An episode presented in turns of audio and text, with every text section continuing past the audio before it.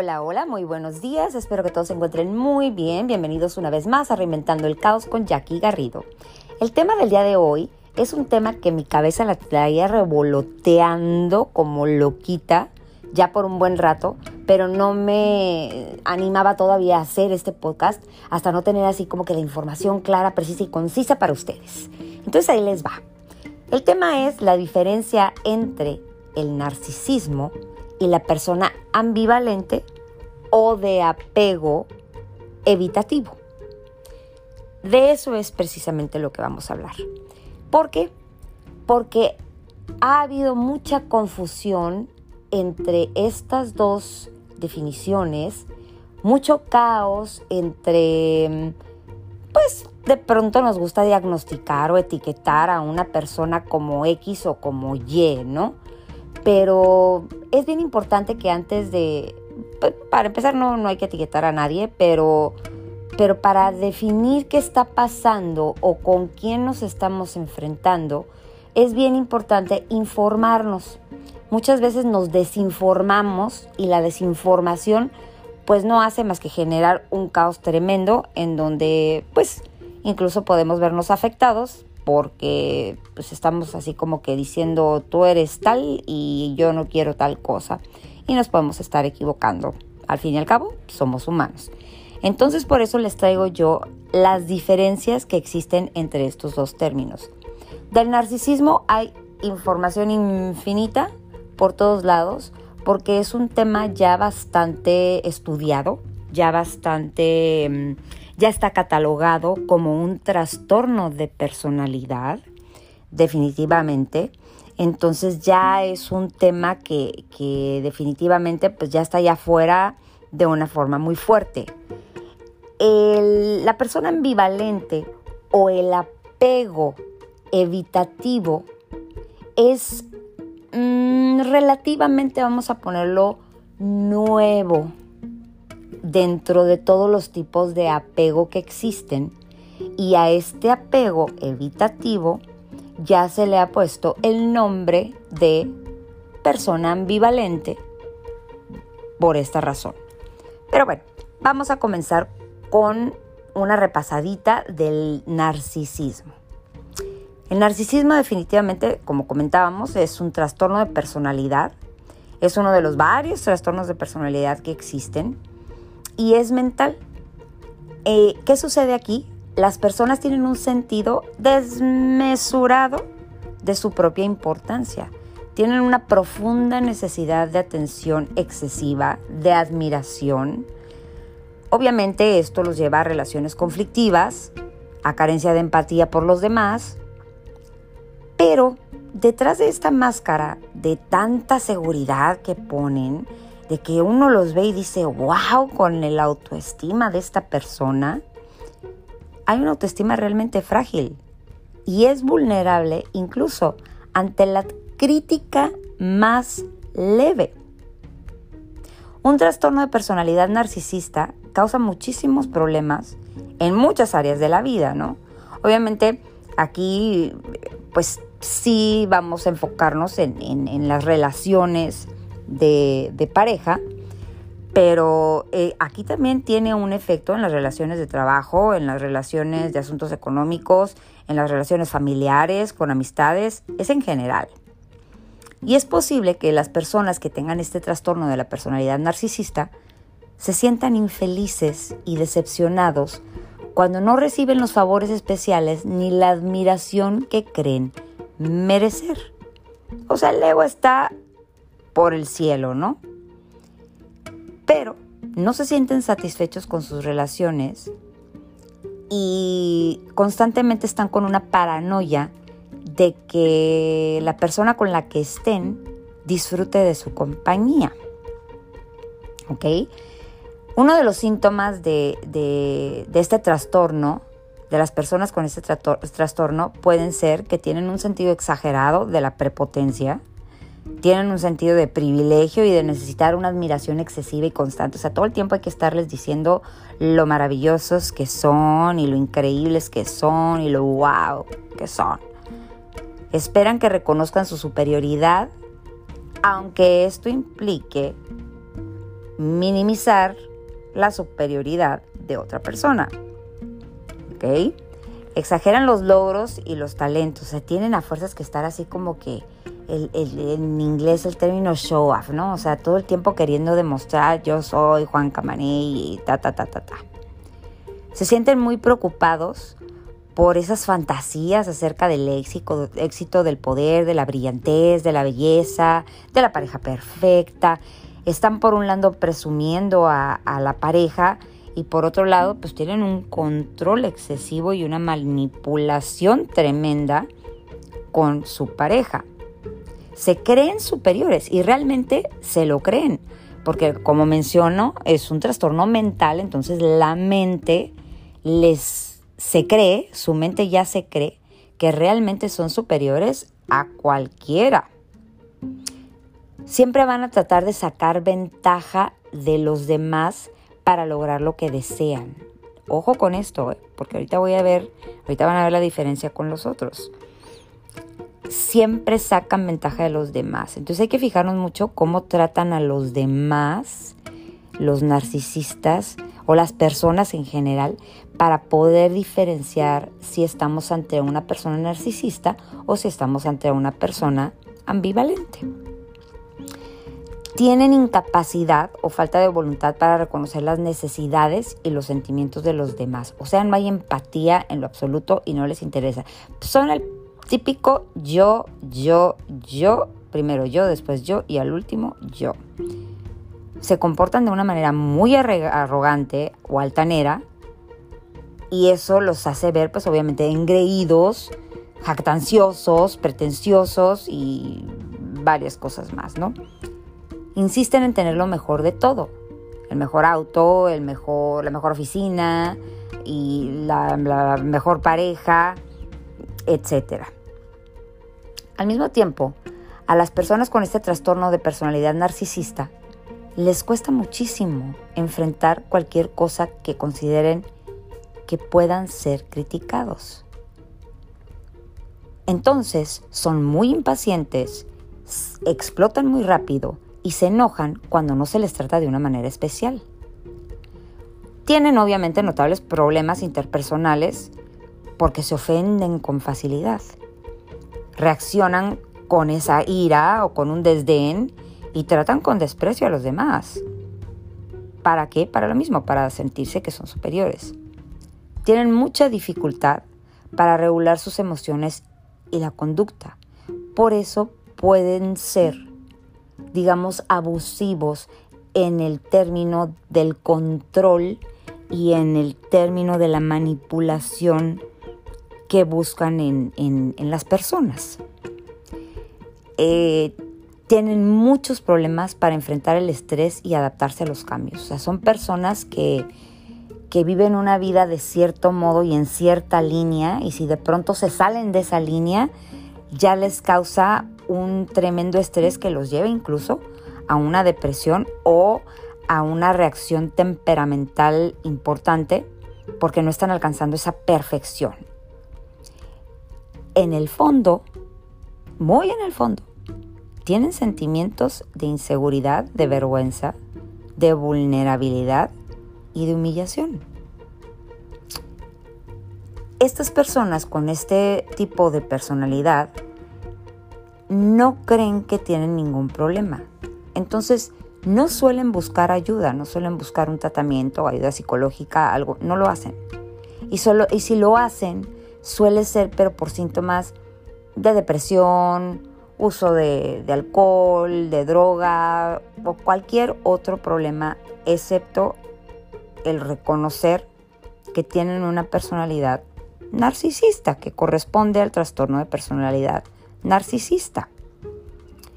Entonces, eh, realmente, como muchos trastornos, como muchos este, estilos de apegos y de, de todo lo que existe, la causa, la causa, la causa así de lo más profundo del iceberg no se conoce. Como les digo, al igual que muchos otros trastornos, ¿no? Y esta es un poco más compleja. se puede asociar definitivamente con el entorno, ¿no? Con las malas relaciones que tengan entre los padres o con sus hijos, o por el exceso de devoción o exceso de críticas que no están en sintonía con las experiencias que, vivieron.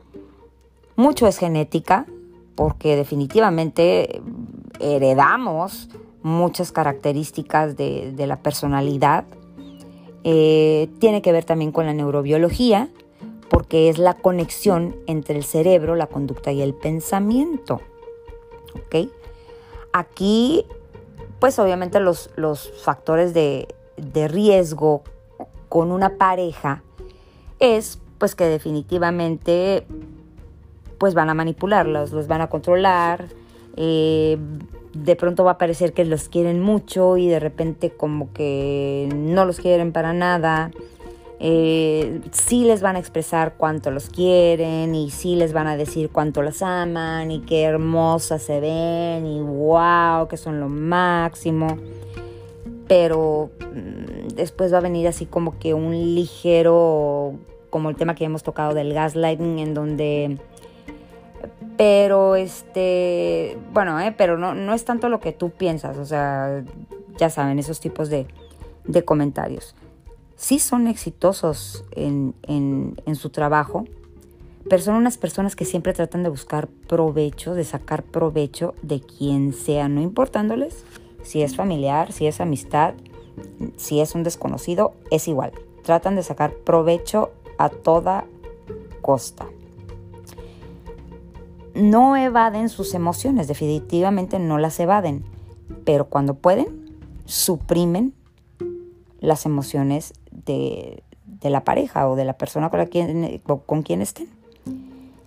Si ellos este, no se sienten a gusto, son capaces de abandonar absolutamente todo, pero todo.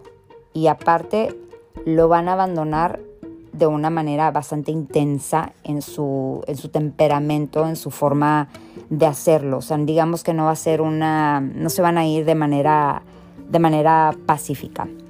Y es curioso porque suelen tener relaciones largas.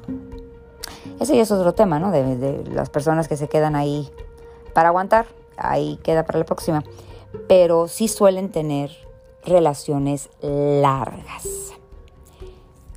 Esto es, a grosso modo, lo que, lo que es el, el trastorno de la personalidad, que es así, así, catalogado trastorno de la personalidad, está catalogado así por la Asociación de, Psicólogos Mundial, está catalogada como un trastorno de la personalidad. Ahora, lo digamos relativamente nuevo, que ahorita vamos a ver la, la definición, no está tan nueva, que es la persona no es personalidad, la persona ambivalente o persona de apego evitativo. Bueno, la ambivalencia en sí es la presencia de dos interpretaciones o valores completamente opuestos frente a un mismo objeto, que también es referida como una conducta ambivalente. ¿Se fijan entonces? Es una conducta, no es personalidad, no es trastorno, es una conducta. La palabra, fíjense, la palabra ambivalencia viene por primera vez desde 1857 por el psiquiatra suizo Eugene Bleuler. Bleuler. Se pronuncia Bleuler, Bleuler pero se escribe Bleuler, ahí para que lo googlen. Esto lo combina con el latín ambi, que significa ambos, y valentía, que significa valor o precio. Este concepto de la ambivalencia ya después fue popularizada por el psiquiatra Freud. ¿Ok? O sea, entonces, pues relativamente nuevo no todo lo que conocemos ya viene de tiempo atrás, pero digamos que se moderniza, sobre todo en estos tiempos en donde están saliendo tantas cosas, en donde pues se está ya buscando muchísimo y se está escarbando eh, tipos de abuso y tipos de, de esto y del otro y por eso han salido tantos términos y tantas cosas y aquí una. Pero entonces no hay que confundir. La primera gran diferencia es esa. El narcisismo es un trastorno de personalidad.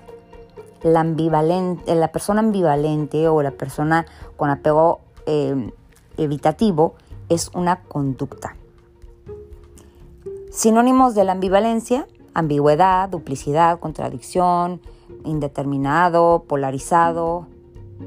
Y los antónimos, lo contrario, de ambivalencia, podemos encontrar las palabras como definidos, precisos, exactos, claros. En la psicología, la ambivalencia refiere a una conducta que puede ser temporal o permanente, donde conviven dos sentimientos, como lo mencionábamos, generalmente opuestos. Esta situación ambivalente sucede cuando la actitud frente a un hecho se vuelve completamente incoherente. ¿Ok? Para entender la razón de esta incoherencia en esas conductas o en esas actitudes, hay que dividir las dimensiones, estas dimensiones, ¿no? Donde subsisten las conductas ambivalentes. Una es en la definición cognitiva racional, ¿no? Aquí radica el conocimiento, la creencia o la opinión sobre algo. Bleuler llamaba a esta dimensión intelectual las ambivalencias en este ámbito incluyen, por ejemplo, argumentos que incorporan dos visiones opuestas. Está la dimensión afectiva. Ojo, mucho ojo. Aquí son esas emociones o los sentimientos a favor o en contra de algo. Aquí radica la ambivalencia afectiva en donde, por ejemplo, los sentimientos de amor que pueden tener estas personas al mismo tiempo que sienten ese amor, sienten unas tremendas ganas de no estar con esa persona. Entonces, aquí vemos lo, que habla Luller, ¿no? El, estas estos dos sentimientos sobre una misma cosa. La dimensión conductual también, y esta se define como la forma en que la persona va a reaccionar frente a algo. Bluler lo define a esta dimensión como volitivo. ¿Por qué? Porque está sujeta totalmente a la voluntad de la persona de, con estas características, con esta conducta, totalmente está sujeta a, a su voluntad y sus actitudes ambivalentes conductuales se presentan, por ejemplo, en incoherencias entre lo que siente y cómo actúa. ¿Qué quiere decir? Que puedes sentir, tú puedes sentir como que te quiere mucho esa persona, pero su forma de actuar es que en cuanto crees tú que te quiere mucho y que tú lo quieres y que está avanzando la cosa, en ese momento, ¡pum!, desaparece. Entonces no está coherente, o sea, hay una incoherencia entre lo que siente y cómo actúa. Aquí lo vamos a tocar más a profundidad. La ambivalencia se presenta en la mayoría de los casos obviamente pues como una, como una incoherencia, ¿no? Con lo que hablamos con respecto a la valencia o al valor positivo o negativo que cada uno le otorga a cada una de las dimensiones de las actitudes. Por ejemplo, un hombre ambivalente puede amar muchísimo a una persona, pero puede dejar de tener contacto sin avisar sin hacer un drama, sin ofender y simplemente se va a ir. Es contradictorio al valor negativo de su dimensión conductual porque resulta en una actitud ambivalente hacia el ser querido, en donde el ser querido pues se siente confundido, no sabe qué, qué, qué está pasando, no sabe, no, entiende, no descifra, no, simplemente no, no sabe, no sabe qué es lo que está pasando. ¿Por qué? Porque un día los quieren, otros días no, y pues prácticamente al final, pues hasta como que deseas no haberlos conocido, ¿no? Porque ya está, ya puedes estar tú muy adentrada en la relación, que todo va bien, en donde no hay ningún problema, no, no, no son personas que tengan nada de agresividad, no son personas que tengan eh, esa, esa prepotencia como el narcisista, no son personas que busquen sacar provecho de, de, las cosas. Al contrario, estas personas saben dar. Estas personas realmente sí se preocupan por, se preocupan y genuinamente por los demás. O sea, no, no, no tienen, digamos, esa malicia o ese lado mm, abusivo de, de, tratar mal a alguien. Simplemente no conectan con sus sentimientos. Aunque lo sientan, porque sí lo sienten, no, no conectan con ellos. No quieren conectar con ellos. Eh, entonces, pues ahora sí que como, como la historia del doctor Jekyll y del Mr. Hyde, ahí también googleenla, está bien interesante. Si bien no hay asesinatos, pues la autoestima definitivamente queda, queda herida, queda dañada, definitivamente. ¿Ok? Porque, digamos, enfocándome en la historia esta del doctor Jekyll y Mr. Hyde, por un lado, Jekyll es capaz de estar un mes o más tiempo eh, ahí como que cortejando y, o digamos en campaña para, para que salgan con él, llama todos los días, este, busca a la persona y, y puede ser el hombre más encantador del mundo, pero así, completamente encantador, así charming, charming, como dicen, ¿no? O sea, que te enamoras así como que rápidamente de, de, de lo encantador que es, porque le ves luego, luego lo, lo, lo, pues lo bueno, ¿no? O sea, lo, lo, el, el, el, interés que pone, la manera en la que te corteja, eh, la manera en la, que te, en la que te empieza a tratar, en que empieza a llevar las cosas y te vas llevando y te va llevando y te va llevando y te va llevando y te va llevando, ¿no? Pero de pronto ya no sabes si dijiste algo malo, si hiciste algo, si la alineación de las estrellas habrán influido, la luna llena, la luna rosa, la luna azul, la luna verde, la luna del color que quieras, no sabes qué pasa, pero lo único claro es que de pronto, puff, aparece con una actitud de no te conozco, no me, no me voy a hacer presente, me desaparezco, y pues la mujer ahí como que se siente media castigadona, ¿no? Eh, entonces como que ahí sí, pues sí viene y, aplica definitivamente la historia de Jekyll y Mr. Hyde, en donde pues no, no, no hubo asesinato, no hubo maltrato, no hubo nada, pero pues sí te quedas como que, a ver, pues qué está pasando aquí, ¿no? Puede desaparecer durante semanas y de repente regresar.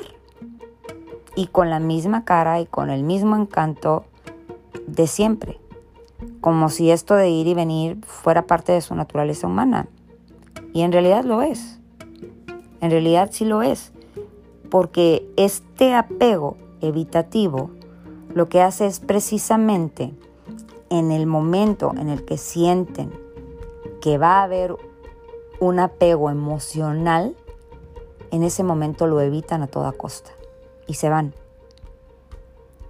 Pero como el sentimiento sí lo tienen, se van un ratito y después van a regresar.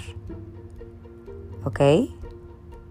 Ah, les está cayendo el 20 a varios, ¿verdad? Ok. Bueno, el hombre ambivalente que describe, fíjense, eh, el terapeuta Ronan Feindling en su libro No le llames. Según el, esta, norteamericana es, mujer, esta terapeuta, describe así a este tipo de, hombres. Digo, su libro se llama No le llames. Ya se imaginarán por qué, ¿no? Porque pues eso de que, que venga y se vaya y venga y se vaya y venga y se vaya, pues, pues sí crea ansiedad y sí crea pues ahí algo interesante de, que dices, pues, ¿qué está pasando, no? Entonces, eh, este tipo de hombres lo que hacen es que le dicen a una mujer, le demuestran, porque no lo dicen, a una mujer que sí la quieren, pero luego pueden comenzar una relación con otra. Pueden empezar a salir con otra, con otra mujer.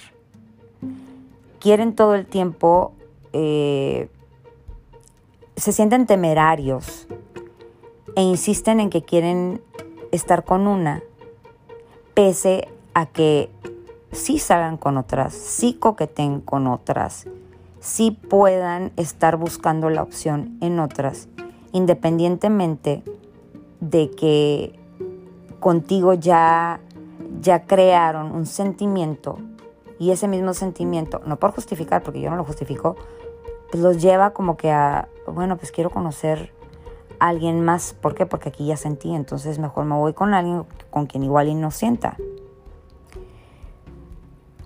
Constantemente o cada que pueden van a expresar que sí, extrañan a la mujer. No se van por completo, de alguna manera se hacen presentes, pero simplemente no buscan verla.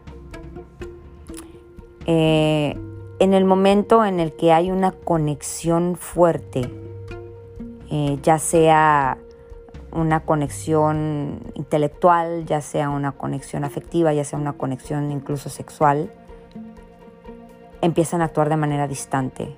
Saben evadir conversaciones perfectamente. Mm, te cancelan citas que han acordado y no ven la, la digamos que el, dañito que se pudo haber hecho, no lo ven, el daño que se pudo haber hecho en, de pronto cancelar algo que, que te habían emocionado porque iba a suceder. Eh, se les distingue por tener una facilidad envidiable, envidiable, para irse por semanas y luego reaparecer sin pena ni resentimiento alguno. Y no son personas insensibles, al contrario, son sumamente sensibles, pero, pero sí tienen esa, esa habilidad. Entonces, desde la perspectiva psicológica, la ambivalencia es una conducta, un estado de ánimo. Este puede ser transitorio o permanente. Ojo, ojo, Ustedes tienen que ver si están ante una persona que es su estado de ánimo o su conducta es transitoria o si ven que ya es permanente. ¿Y cómo van a ver esto? Se las hacen una vez, regresan, mm, se las hacen dos, regresan, transitorio. Ya se las hacen tres, entonces sí tienen que tener la certeza de que es completamente permanente y que ese va a ser el ciclo que van a tener que tomar la decisión de aceptar o de rechazar. ¿Ok? Entonces, porque definitivamente, pues un día te van a decir y te van a demostrar que te quieren y, y al otro se van a desaparecer de la escena. Van a demostrar todas las señales de interés y después van a demostrar como si nunca les interesaste, como si nunca prácticamente hubieras existido en el área emocional. Existido sí, sí, porque les digo, sí se hacen presentes, así en, un mensaje cada X tiempo, un buenos días, un cómo estás, un hola, aquí saludando, etc. Pero, pues, está así la cosa. No les gusta definitivamente cuando la mujer los encara, cuando les dice, oye, pues, ¿qué pasó X o Y, no? Entonces, pues, eso sucede. El peligro aquí está en que, como explica la terapeuta, este tipo de hombres pueden hacer que una mujer se sienta rechazada, se sienta abandonada, eh, su autoestima se vea afectado, sobre todo si es una persona que está vulnerable, porque así como se ve como la mujer más querida del mundo, pues también se ve como la mujer más reprochable del mundo, ya que son los cambios tan radicales, ya que son ya que no entiendes, porque en realidad no hubo nada, no hubo un problema, no hubo un conflicto, no hubo un, pues, pues absolutamente nada, ¿no? Y el miedo a perder a este tipo de persona lleva a la vez a aferrarnos, porque nos encanta, todavía más, y no dejar de llamarlo y de perseguirlo. ¿Por qué? Precisamente porque no entendemos la conducta, por lo impredecibles que son, porque se comienza uno a dar vueltas a todo lo que pasó para averiguar qué hicimos mal. Nos autocensuramos por haber dicho o haber hecho cosas por las que normalmente jamás nos disculparíamos y jamás lo veríamos como que hicimos algo mal, pero en nuestro intento de entender lo hacemos y llega la culpa. Cosa que como se pueden imaginar representa un tremendo error que lleva a un hombre a comportarse de esta, mal, de esta manera, pues ya sabrán que si la infancia, que puede ser, pero digo, también eso ya, ya, ya, ya está muy, muy pasado de moda y ya hay que superar ya lo que vivimos, ya ha pasado pisado, ¿no? Que mm, otra mujer le hizo daño, que tienen miedo al compromiso, que tienen problemas de confianza, eh, etcétera, ¿no? Pero pues simplemente les entra pánico. Lo que sí es real es que les entra pánico y ven y se ve demasiado, si se ven demasiado implicados en una relación, se sienten ay, como engullidos por una mujer por la que se sienten atraídos, entonces para aliviar esa ansiedad, pues mejor se distancian o desaparecen y hará todo lo que sea necesario para no tener que soportar el terror o la vergüenza de su propia vulnerabilidad. Esto lo afirma la terapeuta Rhonda Feindling. Hay que ser realistas y hay que aceptar la cruda verdad universal de que pues esto no va a cambiar por arte de magia, ni va a cambiar porque uno quiera que cambie, ni entregándole todo el amor del mundo, porque pues es de lo que huyen. Así que pues no hay que jugarle a, a la psicología y lo único que se puede hacer o recomendar es definitivamente expresar. Expresar no me hace sentir bien que actúes así. Y te vas a arriesgar, pero es un riesgo que vale la pena a que te diga, no quiero comprometerme, no, no quiero esto. Y ahí ya tú decides, te quedas o te vas las opciones existen. Pero de que definitivamente no son personas que tengan un trastorno, ni mucho menos, pues sí son personas que no, que digamos que, van a evadir sus, sus, emociones, van a estar todo el tiempo enfocados en sus hobbies, en su trabajo, son, son, van a ser personas sumamente exitosas en, en el trabajo, van son personas adorables, pero simplemente pues se van a alejar, se van a alejar. Entonces si estás, si estás de acuerdo con eso, pues adelante. Si no, como dije una vez, la puerta de la salida hay que dejarla bien abierta para salirnos de ahí porque nos queremos lo suficiente. Y ante el narcisista, pues definitivamente aquí sí hay un trastorno de personalidad, aquí sí hay manipulación, aquí sí hay control, aquí sí hay el, el, sobajar, aquí sí hay el primero yo. Y pues en ambos casos, en ambos casos, las opciones son las mismas. ¿Cuál vas a tomar tú? Y aquí también, ya viendo estas diferencias, con quién o con qué tipo de persona estás para no confundir una cosa con otra, para ver que una es un trastorno que puede ser tratado y la otra pues es una conducta que puede ser temporal o puede ser permanente. Tienes que ver en ambos casos pues cuáles son tus riesgos. Chaca chan.